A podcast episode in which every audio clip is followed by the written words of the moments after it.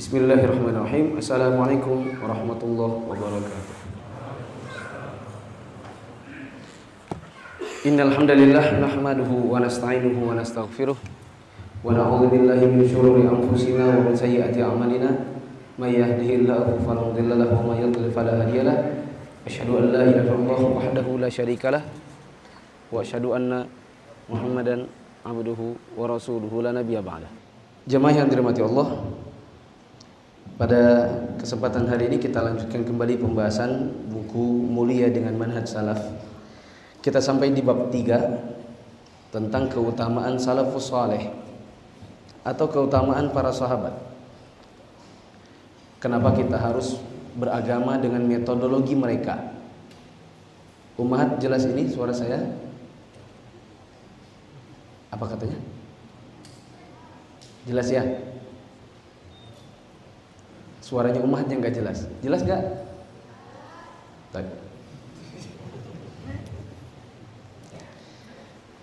Sebelum saya mulai, saya mau tanya, adakah dari antum yang kalau kajian ini dijadikan hari Rabu nggak bisa ikut angkat tangan? Kalau hari Rabu jadi nggak bisa ikut, ke mana? Basarnas. Oh. Mas Berata ke mana? Dekat rumah. Oh Ustaz Sin ke mana? Antum ke mana? Oh. Tapi yang lain secara umum bisa.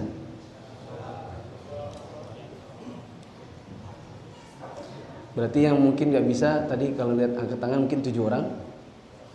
Terus kalau saya jadikan Rabu mungkin nambah 70 orang. Yang tujuh orang ya wassalam. Nah. Nah. Buka di halaman 41 keutamaan salafus saleh. Silakan. berkata penulis. Penulis berkata, keutamaan salafus saleh. Sebelum penulis menjelaskan panjang lebar tentang keutamaan dan hujahnya manhaj para sahabat, alangkah baiknya terlebih dahulu dijelaskan tentang definisi dari sahabat.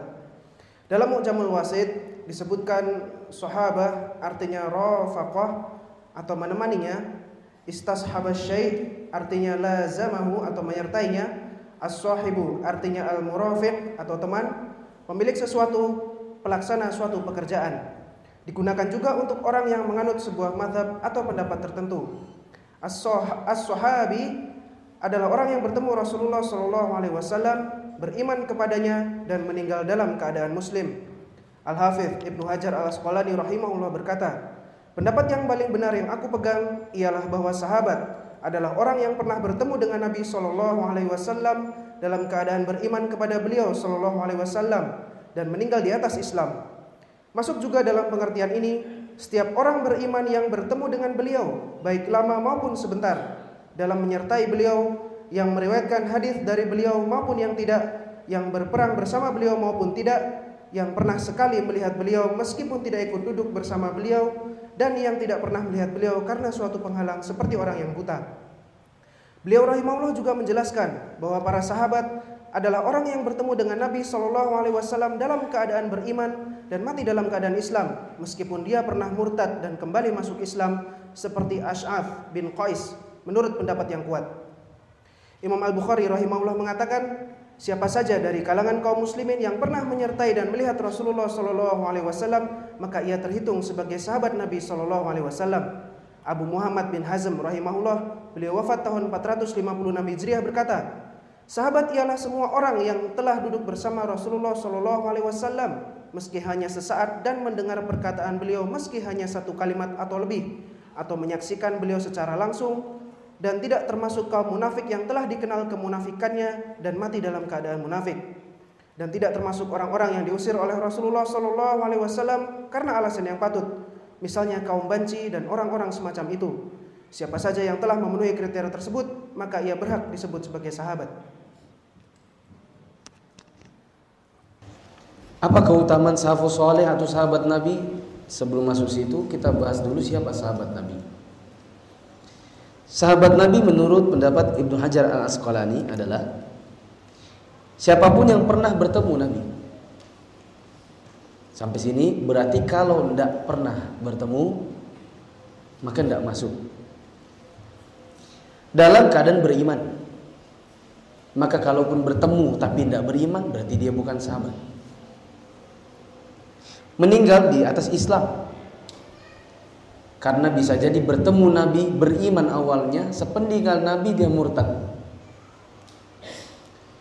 Masuk juga dalam pengertian ini siapa pun yang bertemu dengan beliau lama maupun sebentar menyertainya, meriwayatkan hadis darinya, baik ikut perang bersamanya ataupun tidak, ikut duduk bersamanya ataupun tidak, dan meskipun matanya tak melihat Nabi.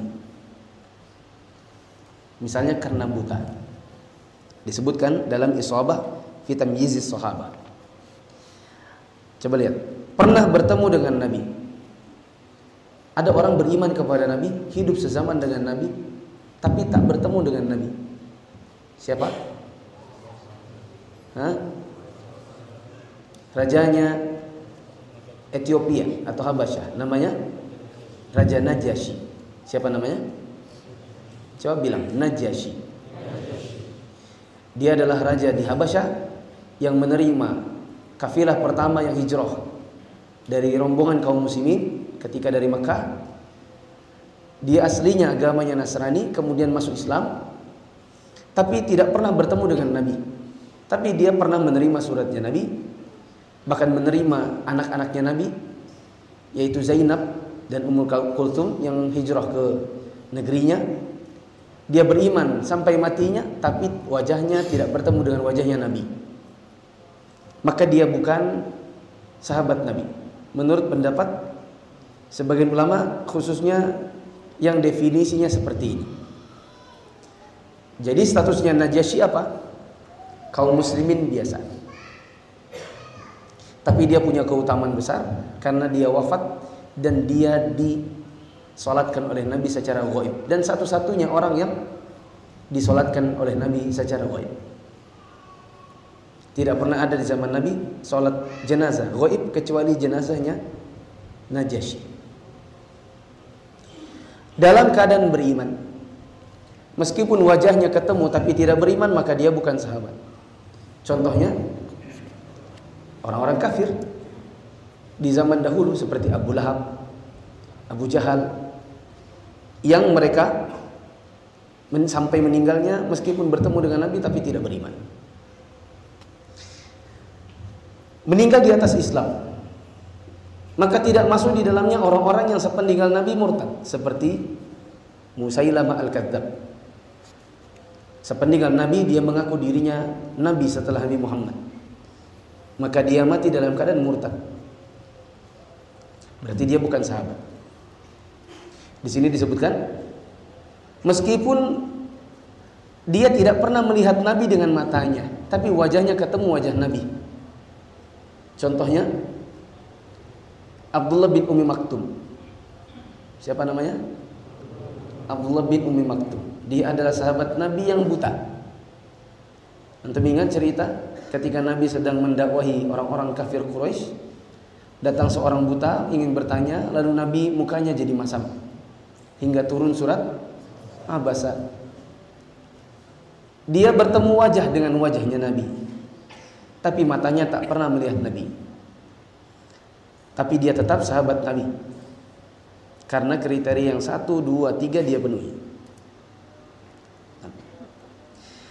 Di sini disebutkan tetap mati dalam keadaan Islam meskipun pernah murtad menurut pendapat yang lebih kuat. Ada sebagian ulama yang mengatakan kalau dia pernah murtad meskipun balik ke Islam dia bukan sahabat. Tapi kata Ibnu Hajar Al-Asqalani Meskipun dia pernah murtad, asalkan meninggalnya tetap Islam, maka dia tetap sahabat. Seperti Ash'ath bin Qais. Dia pernah murtad, lalu kemudian dia kembali lagi. Wallahu a'lam bishawab. Yang pasti kita tidak ada yang sahabat Nabi. Ya. Kita adalah orang-orang yang wajib mengikuti mereka. Kita adalah orang-orang yang wajib untuk beragama dengan caranya mereka beragama. Ini pembahasan singkat tentang siapa sahabat Nabi. Sekarang kita bahas keutamaan mereka. Allah berfirman dalam surat Al-Baqarah ayat 143 di halaman 43 Wa kadzalika ja'alnakum ummatan wasatan litakunu syuhada'a 'alan nasi wa yakuna ar-rasulu 'alaikum syahida. Dan demikian pula kami jadikan engkau umat Islam umat yang adil dan umat pilihan agar kamu menjadi saksi atas perbuatan manusia dan agar Rasul Muhammad sallallahu alaihi wasallam menjadi saksi atas perbuatan kamu. Kamu maksudnya kalian karena dia menggunakan di dalam ayat ini menggunakan kata ganti jamak. Waja'alnakum litakunu ya, alaikum dan ketika ayat ini turun tidak ada sejumlah jamak manusia yang menjadi umat pilihan yang adil dan menjadi saksi dan Rasulullah juga menjadi saksi atas mereka melainkan para sahabat Nabi. Mari kita baca penjelasan di buku ini setelah ayatnya. Silakan. Al-Hafidh Abu Bakar Ahmad bin Ali bin Sabit yang terkenal dengan Al-Khatib Al-Baghdadi rahimahullah Beliau wafat tahun 463 Hijriah membuat membuat pasal khusus di dalam kitabnya yaitu pujian Allah dan Rasulnya tentang keadilan para sahabat dan tidak perlu ditanyakan lagi tentang mereka sesungguhnya yang wajib adalah menanyakan atau memeriksa perawi hadis sesudah mereka.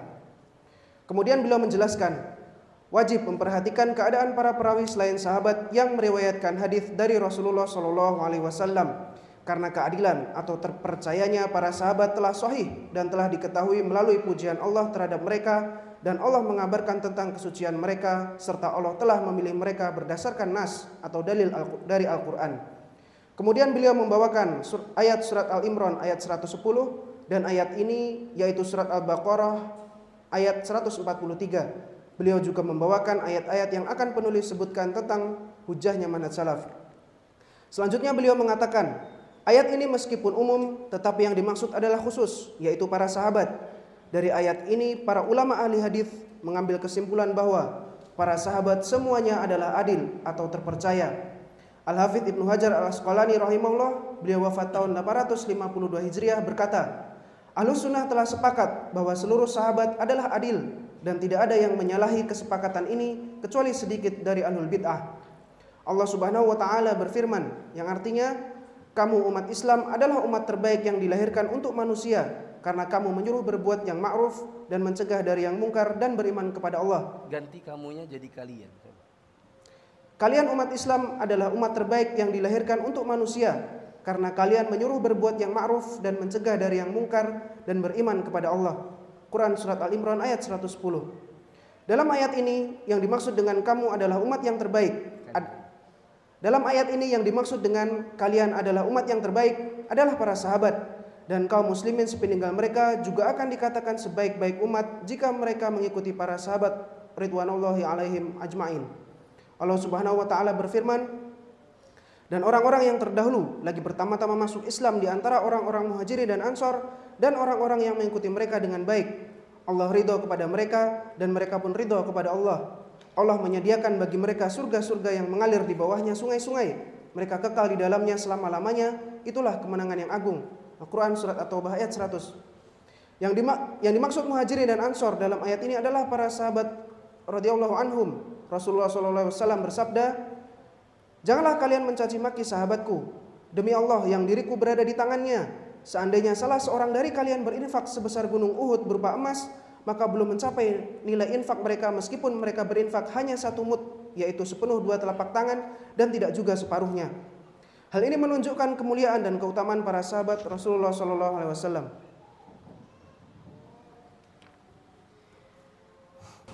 Ayat yang pertama kita sebut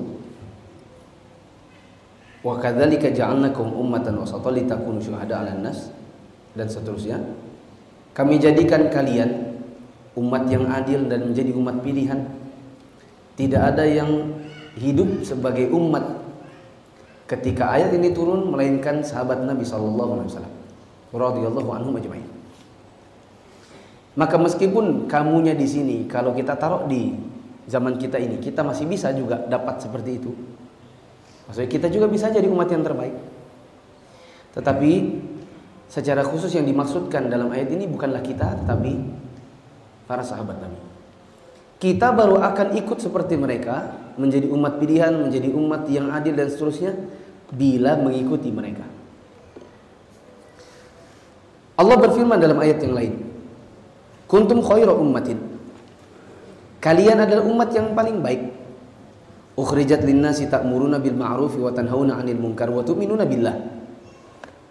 Kalian umat yang terbaik yang dilahirkan untuk manusia, menyuruh kepada yang ma'ruf, mencegah dari yang mungkar, beriman kepada Allah.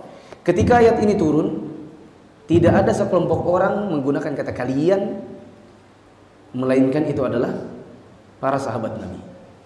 Makanya tadi saya suruh pembacanya untuk ganti kamu jadi kalian. Agar betul-betul tergambar bahwa jumlahnya bukan cuma satu. Karena kalau cuma satu, seolah-olah cuma satu, seolah-olah ayat ini cuma buat Nabi. Tapi Allah menggunakan kata jamak. Kuntum, antum. Karena tambah antum jadi kuntum. Menunjukkan orangnya bukan cuma satu, tapi jamak. Dan yang jamak ketika ayat ini turun siapa? para sahabat Nabi. Ayat ini juga menunjukkan bahwa para sahabat itu memiliki keutamaan. Yaitu dinobatkan oleh Allah sebagai umat yang paling baik. Kalau kita mau masuk surga seperti mereka, berarti harus ikuti cara mereka karena mereka dinobatkan sebagai umat yang paling baik. Jangan jadi umat yang justru jauh dari mereka.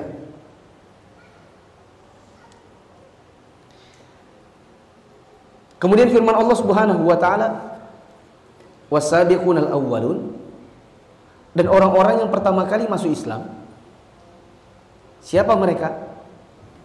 Minal muhajirin wal ansar dari kalangan orang muhajirin dan ansar. Muhajirin itu adalah sudah di, sudah ma'ruf mereka adalah orang-orang yang ikut hijrah bersama Nabi. Meninggalkan kota Makkah dalam rangka menyelamatkan agama mereka menuju kota Madinah. Juga Ansor yang ma'ruf bahwa Ansor itu adalah sekelompok orang yang mereka menyambut Nabi di kota Madinah ketika Nabi dan rombongannya hijrah dari kota Makkah menuju Madinah Lalu mereka menyambut mereka dengan senang hati dan bahkan menawarkan hartanya, menampung mereka, menjadikan mereka semua saudara, menjadikan Nabi sebagai panutan mereka. Mereka pun beriman kepada Nabi. Orang-orang ini yang muhajirin dan ansor, kalau digabung jadi satu, muhajirin plus ansor, jadi apa mereka ini? Sahabat Nabi. Apa kata Allah tentang mereka? radhiyallahu anhum wa radu anhu. Allah ridho kepada mereka, mereka ridho kepada Allah. Allah tambahkan bahkan wa a'adda.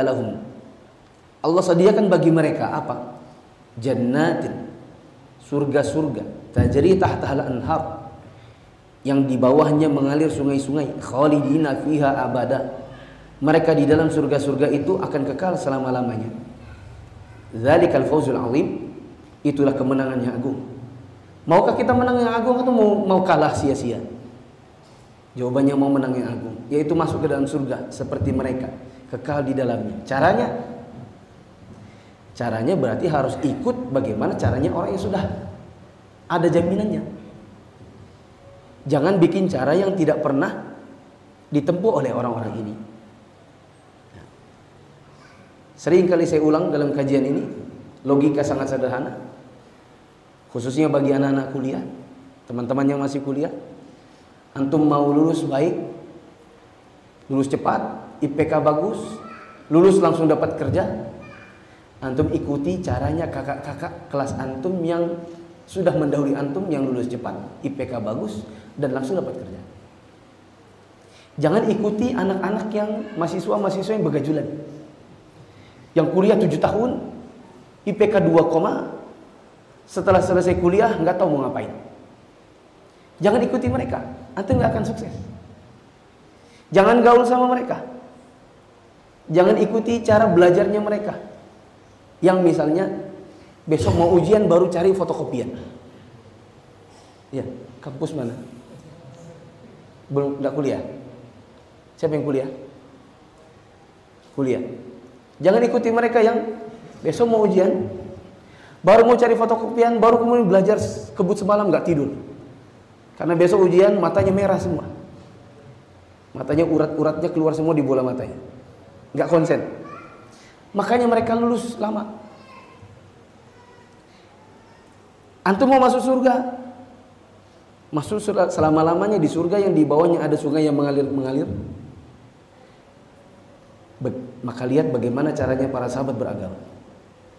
Jangan ikuti jalannya orang-orang yang kata Allah ini tempatnya neraka. Yang kata Nabi ini perbuatan mereka tidak mendatangkan pahala justru mendatangkan neraka, mendatangkan neraka. Seperti misalnya para sahabat itu sangat anti yang namanya bid'ah. Para sahabat anti sekali dengan yang namanya mengada-ngada. Mereka ikut caranya Nabi bahkan sampai-sampai kadang-kadang meskipun tak tahu kenapa diikuti juga. Antum sudah dengar sering dengar ada kisah Abdullah bin Umar yang kalau melewati sebuah pohon di kota Madinah, kepalanya dia menggokkan. Ketika ada yang bertanya kenapa kau dimenggokkan, dia bilang aku ikut Nabi. Entah Nabi kalau lewat pohon ini mesti kepalanya goyang, maka aku goyangkan juga, walaupun nggak tahu kenapa. Itu pun tunjuk bahwa kalau ada yang dikerja Nabi, mereka akan kerjakan.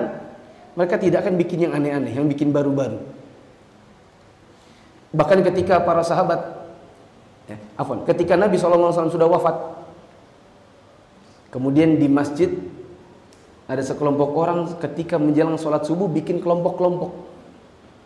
Yang ini 10, 10, 10. Masing-masing dari kelompok itu punya satu pemimpin. Di mana setiap pemimpin bawa batu. Dengan batunya dia bikin komando. Dia bilang, baca tasbih 10 dia geser batunya maka semua orang bertasbih 10. Dia bilang tasbih lagi 10 dengan batunya sebagai alat komandonya. Setiap kelompok punya pemimpin. Ini dilihat oleh sahabat Nabi Abu Musa al-Ash'ari. Abu Musa mengingkarinya. Tapi tidak berani mengingkari langsung, maka dia lari ke rumahnya Abdul bin Mas'ud. Dia lapor, wahai Abu Abdullah. Saya lihat ada orang berkelompok-kelompok pegang batu zikir pakai batu-batu diapakan itu kemudian Abdullah bin Mas'ud bertanya apa yang kau lakukan? Saya ingkari tapi saya langsung ke sini. Maka Abdul bin Mas'ud segera masuk dalam rumah pakaian lalu kemudian berjalan sampai di masjid ditendang semua kelompok-kelompok itu. Maksudnya bukan orangnya tapi batu-batunya. Ditendangi semua lalu Abdul bin Mas'ud, Abdul bin Mas'ud berkata apa yang kalian lakukan ini? Nabi SAW belum lama wafat, istrinya masih ada, masih pada hidup. Perkakasnya belum hancur, bajunya belum usang. Maksudnya Nabi belum lama wafat. Kenapa kalian sudah bikin acara yang Nabi tidak pernah ajarkan? Ceritanya panjang, intinya itu menunjukkan para sahabat Nabi kalau lihat yang aneh-aneh yang gak pernah dicontohkan Nabi langsung di diingkari. Nah, antum mau masuk surga, kita mau masuk surga, Caranya berarti seperti mereka. Yaitu harus menjadi orang yang anti mengada-ngada. Apalagi Nabi bilang, "Fa inna kulla muhdatsatin bid'ah wa kulla bid'atin dhalalah." Karena setiap yang mengada-ngada dalam agama ini namanya bid'ah dan setiap bid'ah adalah kesesatan. Ada riwayat yang lain yang menyebutkan wa kulla dhalalatin finnar dan setiap yang namanya sesat mengembalikan pelakunya ke dalam neraka. Ada kesesat yang enak gitu? Saya kira tidak ada. Ya, tersesat baik. Oh, kamu jadi aliran sesat ya? Iya. Oh, bagus. Itu kayaknya nggak ada. Bahkan aliran sesat dia nggak mau dibilang sesat, ya kan? Ya tidak? Ada orang punya keyakinan kalau sudah zikir sekian-sekian nggak usah sholat lagi. Kita bilang, Bapak aliran sesat. Marah dia. Enak aja kamu bilang saya aliran sesat. Habisnya aliran apa dong? Ada orang kok nggak nggak sholat? Dia bilang ya kalau kita kan beda. Kamu belum nyampe makomnya. Nah, kalau bapak ini sudah hakikat. Kalau sudah hakikat, sudah tidak apa-apa nggak sholat. Kita jawab loh, Nabi sampai wafatnya sholat. Bahkan banyak riwayat Nabi itu sholat duduk. Kenapa Nabi sholat duduk? Karena badannya sudah berat, sakit. Alias sambil sakit pun sambil sholat. Makanya ada riwayat Nabi sholat duduk. Makanya Nabi SAW menjenguk sahabat Imran bin Husain. Kemudian Nabi Nabi melihat dia sholat pakai bantal, Nabi tarik bantalnya. Tapi tetap disuruh sholat. Maksudnya Nabi jangan sholat sujud pakai bantal, sujud di udara saja. Ya. Apabila engkau bisa ber, fa ilam fa in tas uh, sholli qa'iman, salatlah berdiri. Fa ilam tastati fa qa'idan. Bila enggak bisa berdiri, duduk. Fa illam tastati fa 'alan janb. Kalau kalian udah bisa sholat sambil duduk, sambil berbaring. Nabi sholat sambil sakit. Ada orang bilang, saya nggak sholat lagi. Kita bilang, berarti kamu aliran sesat. Terima nggak dia dibilang sesat? Enggak. Maka orang yang sesat pun tak suka dibilang sesat. Ya. Berarti ini menunjukkan nggak ada sesat yang ke surga. Sesat tempatnya di neraka. Mau masuk surga? Jangan bikin bid'ah karena bid'ah itu sesat. Dan sesat itu tempatnya di neraka. Bahkan yang memang sesat pun tidak suka kalau dibilangi sesat.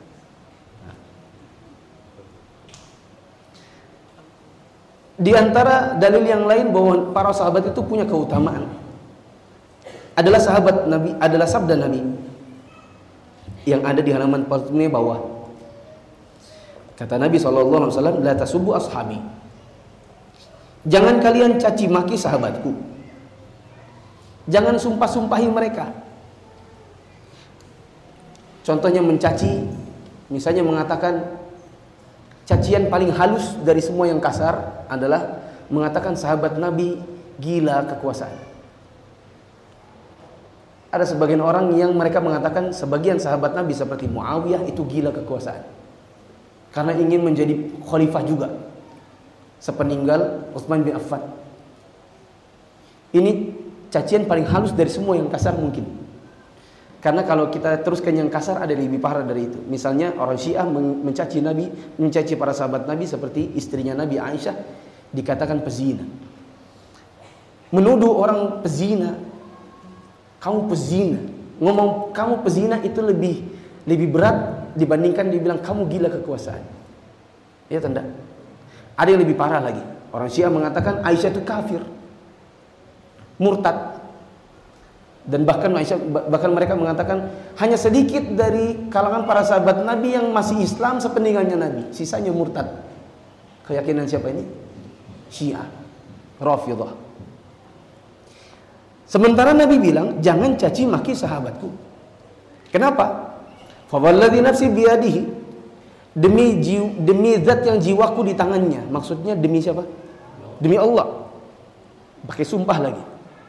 Berarti ini gak main-main. Kata Nabi SAW, Lau anna ahadakum anfaqa mithla uhudin zahaban ma balaghu muddu ahadihim wala sifat. Jika seandainya salah seorang di antara kalian bersedekah dengan menggunakan emas semuanya satu gunung, satu gunung semuanya emas, nggak ada pasirnya. Satu gunung isinya Uhud, semuanya emas, nggak ada campuran nikelnya, nggak ada tembaganya, semuanya emas. Maka pahalanya tidak akan sama dengan pahalanya para sahabat meskipun mereka cuma berinfak satu jumput isinya bukan emas tapi gandum. Nggak cukup satu mutnya dua telapak tangannya, bahkan setengahnya, setengahnya berarti sejumput tangan. Kita infak satu gunung isinya emas. Tidak akan sama pahalanya dengan infaknya para sahabat. Cuman setelah pak tangan isinya cuman gandum. Lalu kok ada orang berani mengatakan para sahabat Nabi gila kekuasaan, mengatakan Aisyah kafir, Aisyah pezina, mengatakan Abu Bakar dan Umar itu nanti kalau di hari kiamat akan didatangi malaikat lalu dicabut dia dari kuburnya mereka di samping kuburnya Nabi itu dikatakan dicambuk bagi mereka lancang kalian mau minta dikuburkan di sebelahnya Nabi Ini keyakinan sebagai manusia. Apa kata mereka? Nanti di hari kiamat akan datang malaikat yang mencabut keduanya dari kuburnya lalu dicambuki satu-satu karena lancang meminta uh, dikuburkan di sebelahnya Nabi. Di sini penulisnya mengatakan hal ini menunjukkan kemuliaan dan keutamaan para sahabat. Allah berfirman dalam ayat yang lain, "Laqad radiyallahu 'anil 'anil mu'minin idh yubay'unaka tahta asy-syajarati fa'alima ma fi qulubihim fa anzala sakinata 'alaihim wa athabahum fathan qariba." Sungguh Allah telah meridhoi orang-orang mukmin ketika mereka berjanji setia kepadamu wahai Muhammad di bawah pohon. Dia mengetahui apa yang ada di hati mereka Lalu dia memberikan ketenangan atas mereka dan memberi balasan dengan kemenangan yang dekat. Mari kita baca tafsirnya. Imam Ibnu Katsir rahimahullah berkata, Allah Ta'ala memberitahukan tentang keriduannya kepada orang-orang mukmin yang berbaiat kepada Rasulullah Shallallahu Alaihi Wasallam di bawah pohon. Jumlah mereka yang disebutkan di atas ialah 1.400 orang. Dan pohon yang dimaksud adalah pohon samurah yang terletak di wilayah Hudaybiyah. Firmannya, fa'alima ma fi qulubihim yang artinya dia mengetahui apa yang ada dalam hati mereka, yakni berupa kejujuran, kesetiaan, mendengar dan taat. Firman Allah Azza wa Jalla, fa'anzalas sakinata alaihim yang artinya lalu dia memberikan ketenangan atas mereka, yakni ketentraman. Firman Allah, wa athabahum fathan qariba dan memberi balasan dengan kemenangan yang dekat yaitu perdamaian yang dilangsungkan oleh Allah Azza wa Jalla antara orang mukmin dengan musuh-musuh mereka serta kebaikan yang menyeluruh dan berkesinambungan yang dihasilkan oleh perjanjian tersebut yaitu berupa pembebasan Khaybar dan Mekah kemudian pembebasan seluruh negeri dan daerah kemudian pembebasan seluruh negeri dan daerah melalui perjuangan mereka serta kemuliaan, pertolongan dan kedudukan yang tinggi di dunia dan akhirat yang mereka dapatkan. Lanjut di halaman 49 Ada firman Allah Subhanahu wa taala lil fuqara'i wal lil fuqara'i wal muhajirin. Sehingga saya ada uangnya di sini. Coba yang bawa mushaf. Surat Al-Hasyr ayat 8. Sini, sini.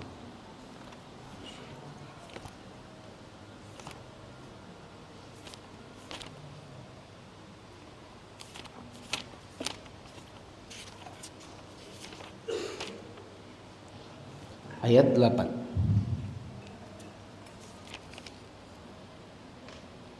lil fuqara ilmu oh ya saling.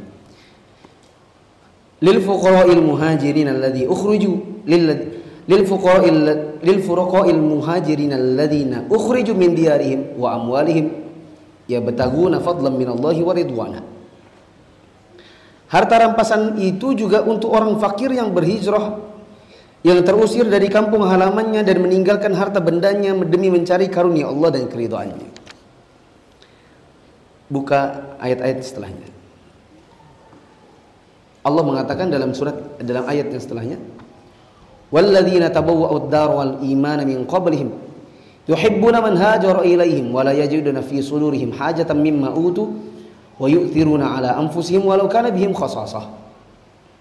Dan orang-orang yang telah menempati kota Madinah. Coba balik ayat yang tadi. Lil fuqara'il muhajirin. Ini siapa? Kaum muhajirin. Ayat yang setelahnya. Walladzina tabau'ud dar wal iman. Dan orang-orang yang telah menempati kota Madinah, siapa ini? Ansar. Dan mereka telah beriman sebelum kedatangan mereka muhajirin. Mereka mencintai orang-orang yang berhijrah ke tempat mereka. Mencintai kaum muhajirin. Mereka tidak menaruh keinginan dalam hati mereka apa yang diberikan kepada mereka yaitu muhajirin. Dan mereka mengutamakan muhajirin atas diri mereka sendiri meskipun mereka juga perlu. Adakah kita begitu? Ada orang datang ke tempat kita, kita kasih semuanya, padahal kita juga perlu. Tidak menaruh sedikit pun keinginan yang kita kasih ke mereka. Padahal kita juga ingin. Maksudnya kita juga memerlukannya. Ini kualitas kualitas hatinya para sahabat Mereka kasih tanpa tanpa hitung-hitung meskipun mereka juga perlu. Kemudian ada firman Allah, "Walladzina ja'u min ba'dihim yaqulun, Rabbana ighfir lana wa li ikhwanina bil iman." Wa la taj'al fi qulubina. Dan orang-orang yang datang sesudah Muhajirin dan Ansar yaitu siapa? Ya para tabi'in dan orang-orang setelahnya yang mengikuti mereka dengan baik. Mereka berdoa, wahai Rabb kami, ampunilah kami dan saudara-saudara kami yang telah beriman lebih dahulu dari kami, yaitu para sahabat Nabi. Dan janganlah engkau tanamkan kedengkian dalam hati kami terhadap orang-orang yang beriman. Wahai Rabb kami, sesungguhnya engkau maha penyantun, maha penyayang. Coba dibaca. Apa perkataan Sa'ad bin Abi Waqqas mulai dari halaman 49. Sa'ad bin Abi Waqqas halaman 49 ada perkataan dari Sa'ad bin Abi Waqqas radhiyallahu anhu dia berkata manusia itu ada tiga tingkatan dua tingkatan telah berlalu dan dan tinggal satu tingkatan jadilah kalian yang terbaik dari tingkatan yang masih tersisa sambil membaca tiga ayat tadi. Manusia ada tiga tingkatan. Tingkatan pertama adalah muhajirin. Tingkat kedua adalah ansor keduanya sudah hilang. Tersisa satu tingkatan yaitu orang-orang yang mengikuti para muhajir dan ansor setelahnya sambil berdoa ini. Dan kata Sa'ad bin Abi Waqqas, jadilah kalian yang terbaik dari tingkatan yang tersisa. Maksudnya, jadilah kalian orang-orang yang mengikuti para sahabat dalam beragama. Bisa dipahami jemaah? Nanti insya Allah pada bab yang keempat akan datang dalil-dalil yang lebih rinci lagi. Ini kita hanya mengambil sedikit saja dari yang akan dirinci nanti di bab keempat. Tapi pengalaman saya di kajian sebelumnya, saya pernah bilang ini adalah kajian keliling regensi sebenarnya, kajian ini. Dan kita sudah sampai bab kelima. Pengalaman saya membahas bab keempat ini secara terperinci mengikuti bukunya butuh sekitar mm, tujuh pertemuan dan tujuh pertemuan terlalu lama karena faedahnya intinya cuma satu bahwa para sahabat itu memiliki keutamaan dan kita harus ikut mereka maka insya Allah pada pertemuan berikutnya saya sendiri akan bahas tapi loncat-loncat satu, dua, tiga dan tidak semua. Nanti loncat ke hadisnya kemudian loncat ke perkataan sebagian ulama. Dari sekitar 60-an 60-an poin yang disebutkan dalam 4 bab 4 mungkin saya hanya akan sebutkan 10 sisanya antum baca sendiri. Karena bab 4 ini ada 60-an poin yang intinya sama. Yaitu para sahabat itu memiliki keutamaan. Saya hanya akan sebutkan mungkin sekitar 10 setelah itu kita akan lanjutkan dengan bab kelimanya karena bab kelimanya lah yang paling inti dari kajian ini. Bahwa kita ikuti para sahabat Nabi bagaimana intinya bagaimana atau dalam, hal apa saja nanti insya Allah akan dijelaskan di bab kelimanya. Insya Allah pada pertemuan yang akan datang kita bahas uh, bab keempat wallahu alam bisawab azan isya ya belum? Sudah kan belum? Hah? Sudah?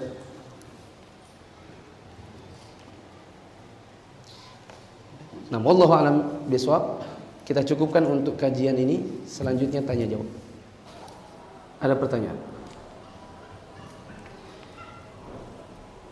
Bagaimana dengan kelompok yang mengaku salafi namun menganggap salafi yang lain tidak murni? karena ada kajian akhwat diisi oleh ustadz memberikan kajian di TV atau media seperti Facebook dan lain-lain. Itu antum pakai Facebook kan?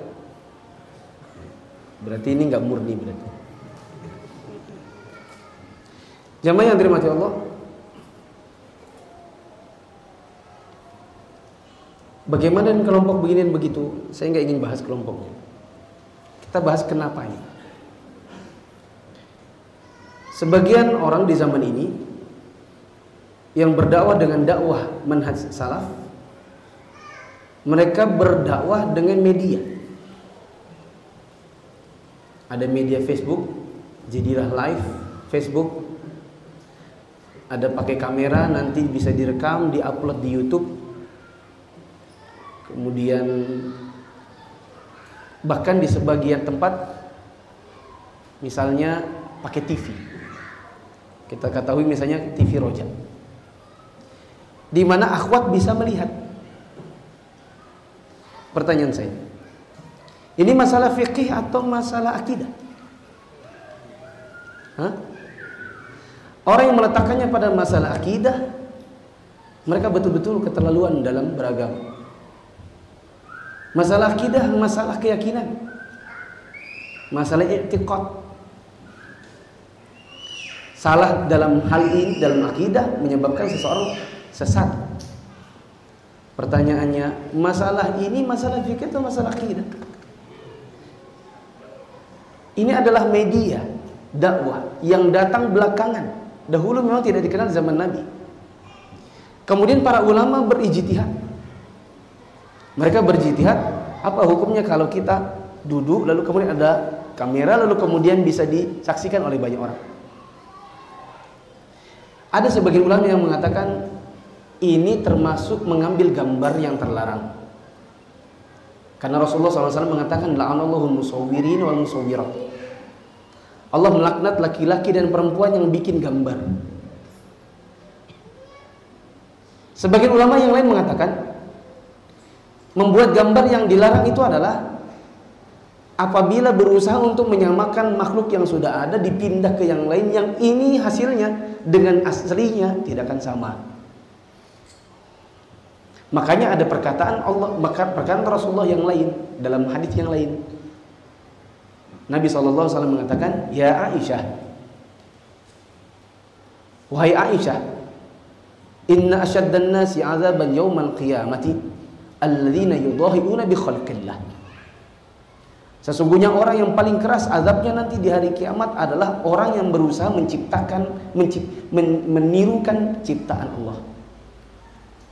Pertanyaan. Kalau saya yang ada di sini dengan yang ada di di, di HP itu itu dengan yang di sini sama persis atau beda? Berarti Sebab larangan penggambaran itu hilang. Ini dengan yang di situ lebih mirip seseorang bercermin dipindahkan. Yang ini dengan yang di situ, di situ dan di sini saya taruh tai lalat saya ada di bagian mana di sini, di situ pula ada di situ. Seberapa panjang dimensi jenggot saya yang terpanjang, di situ pula yang tampil, yang tampil. Berbeda ketika seseorang ada duduk lalu kemudian dilukis apa yang ada di lukisan dengan yang ada di aslinya tidak akan sama. Maka datanglah sebagian para ulama yang juga besar. Bukan ulama ecek-ecek. Seperti misalnya Syekh Abdul Aziz Al-Syekh Mufti Saudi Arabia. Beliau punya siaran di TV. Yang kalau kita tanya sama yang kelompok yang mengaku salafi dan menganggap salafi yang bukan dia adalah tidak murni ini kita tanya, Bagaimana menurut Anda tentang Syekh Abdul Aziz Al-Syekh tidak berani mereka mereka mengatakan Syekh Abdul Aziz Al-Syekh tidak murni. Kita katakan kalau beliau sendiri punya TV lalu kalian katakan yang seperti kami tidak murni, kenapa Anda punya standar ganda? Kalau itu yang melakukannya masyayikh kalian itu tidak apa-apa, kalau kami yang melakukannya kalian bilang kalian salafi tak murni. Kami yang sejati. Di antara mereka ada yang mengatakan, tapi Syekh Fauzan melarang. Saya katakan, Syekh Fauzan melarang dulu. Coba sekarang antum perhatikan. Di beberapa media seperti YouTube, TV, Syekh Fauzan siaran seperti ini. Saya dulu tinggal di Saudi. Saya ngaji sama Syekh Fauzan 3 tahun. Memang dalam kajian harian Syekh Fauzan tidak live Facebook memang. Dan sampai saya terakhir memang waktu itu belum ada Facebook live itu belum ada. Cuma ada Facebook itu tulis gambar. Ya. Tapi saya pernah melihat dengan mata saya dan saya duduk di depan di depan beliau. Ini beliau, ini kamera di hadapannya ada sekitar tiga kamera berjajar. Kalau dikatakan itu kan syekh itu sebenarnya mengingkari. Loh, gampangnya kalau mengingkari. Eh, ini matikan semua ini. Saya tidak mau. Gampangnya mengingkari. Tapi ini di hadapan mata Syekh Fauzan tidak buta. Tidak tidak kami tidak lihat Syekh mengingkari. Dan kalau pengingkaran tidak mungkin itu terjadi setiap hari. Ada kajian rutinnya dengan menggunakan kamera, nggak mungkin. Tidak masuk akal. Dan seandainya pun kita anggap Syekh Fauzan itu melarang, maka kita katakan ulama di muka bumi ini bukan cuma Syekh Fauzan. Beliau satu dari banyak. Guru-guru kami di antaranya Syekh Fauzan. Ada guru yang lain seperti misalnya Syekh Sa'ad Asyadri. Beliau sering bahkan punya banyak video di YouTube. Masyaikh banyak. Ada sebagian yang tidak mau karena tidak ingin wajahnya dikenal. Ada sebagian masyaikh yang tidak mau pakai gini-gini karena mereka tidak ingin wajahnya dikenal. Kalau nanti ada yang mengatakan kalau begini kan nanti jadi terkenal, kalau gini kan nanti menggeser keikhlasan. Itu urusan hatinya orang. Apakah urusan hati orang kemudian antum jadikan itu standar? Oh kalau kayaknya nanti bisa tergeser keikhlasannya maka dia bukan salafi yang murni. Ini sungguh aneh.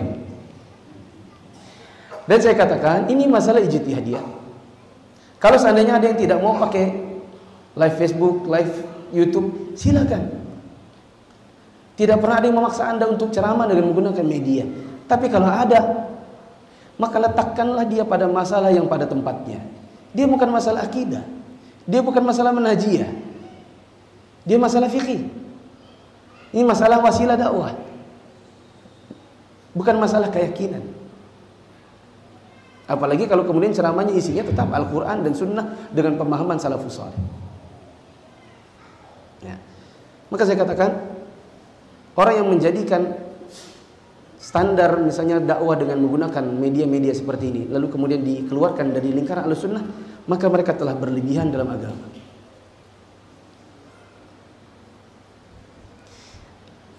Oh ada juga. Di mana akhwat kan bisa lihat ustadznya.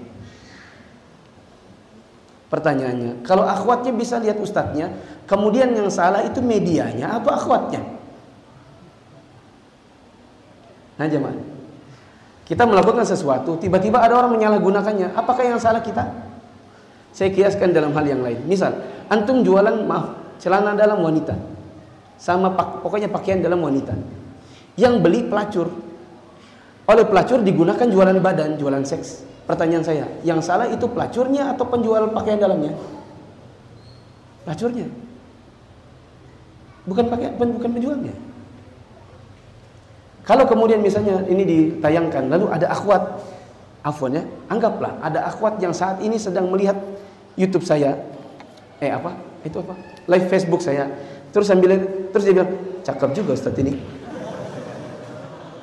Itu salah saya atau salah akhwatnya? Hah? Atau salah yang bikin wajah saya ganteng? Apakah jadi salah wasilah dakwahnya gara-gara ada yang menontonnya? Tidak bisakah kalau kemudian anggaplah ini keluar di TV, terus TV-nya dikasih jilbab, dibungkus, kedengar suaranya tok. Apakah jadi salah ceramahnya ini? Ya, akhi. Orang berpikir harus pakai logika sehat juga. Ya. Tidak bisa gara-gara ada orang ini terus medianya jadi salah. Tapi kan Anda mengantarkannya. Coba anda nggak bikin begitu kan nggak ada akhwat yang bukan urusan itu menilai dari hikmah. Hukum tidak ditentukan hikmah. Hukum ditentukan ilat. Permasalahannya ini berlive begini, apa dalil yang melarangnya? Paling banter ini adalah dalil soal pembuatan gambar. Pertanyaan saya, ini membuat gambar itu yang terlarang bagaimana? Jawabannya yang ada unsur mencoba menirukannya. Ini menirukan atau memindahkan? Jawabannya memindahkan. Dan sudah ada fatwa banyak para ulama tentang hal ini. Antum silakan buka di YouTube. Ketika dia syekh, antum akan dapati banyak masyaikh besar di zaman ini yang punya live, yang punya kegiatan-kegiatan di TV. Dan jangan standar ganda. Kalau syekh antum suka, dia nggak nggak boleh, antum bilang nggak boleh, tapi ternyata ada yang antum nggak suka dia jadi boleh, terus antum memusuhi dia. Padahal nanti ada lagi yang lain yang membolehkan, tapi antum nggak berani musuhi. Nah, terus antum jadi pilah-pilah, musuhnya sesuai hawa nafsu, bukan sesuai hukum. Nah. Jika kelebihan rokaat sujud sawinya kapan? Sebelum salam atau sesudah salam? Jawabannya kelebihan rokaatkah, kekurangan rokaatkah? Kelebihan misalnya contohnya harusnya empat, tiga sudah salam. Harusnya dua, eh saya ngomong apa tadi? Jadi lupa. Kurang minum soalnya, nanti kasih minum cuma segelas. Tadi saya ngomong apa? Kelebihannya. Contohnya harusnya empat jadi lima. Setelah empat berdiri lagi jadi lima. Harusnya tiga jadi empat. Harusnya dua jadi tiga. Itu namanya kelebihan. Contohnya kurang. Harusnya empat jadi tiga. Mengira sudah empat rakaat baru baru tiga. Harusnya dua baru satu sudah salam baik kekurangan rokaat ataupun kelebihan rokaat dua-duanya sujud sawinya setelah salam setelah salam sebelum salam yang ngaji sama saya di Al Wajiz bandara sesudah salam atau sebelum salam setelah salam dalilnya Nabi SAW Sholat di siang hari harusnya empat, beliau kerjakan cuma dua. Setelah ditegur, Nabi kembali cuma nambah dua, lalu salam. Setelah itu sujud sahwi, lalu salam.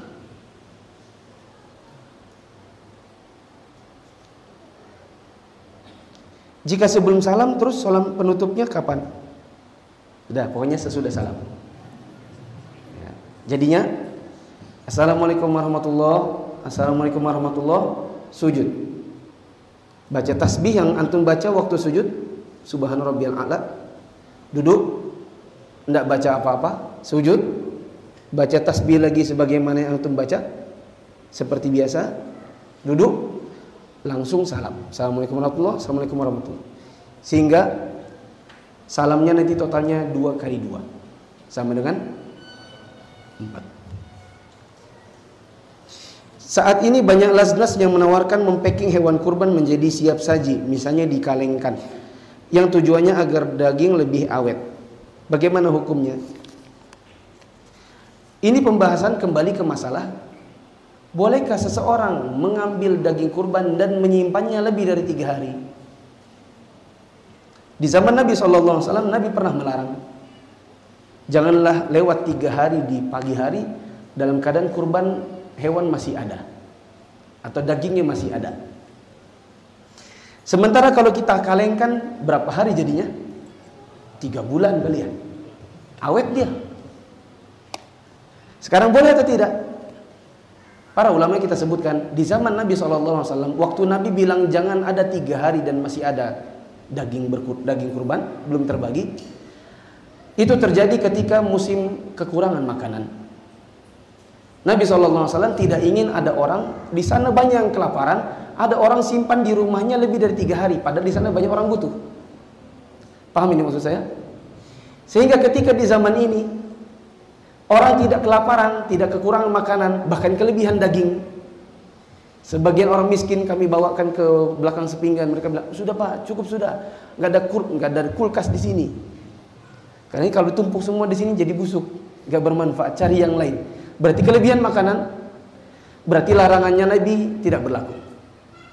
Larangannya Nabi dilarang untuk menyimpan daging kurban lebih dari tiga hari itu berlaku manakala orang-orang kekurangan makanan. Manakala justru kelebihan maka dikalengkan boleh daripada rusak. Paham ini? Daripada rusak mendingan dikalengkan bisa awet sampai beberapa bulan manakala ada yang butuh dikasih manakala yang butuh dikasih sampai habis maka dikornetkan boleh. Dikirim ke daerah yang membutuhkan.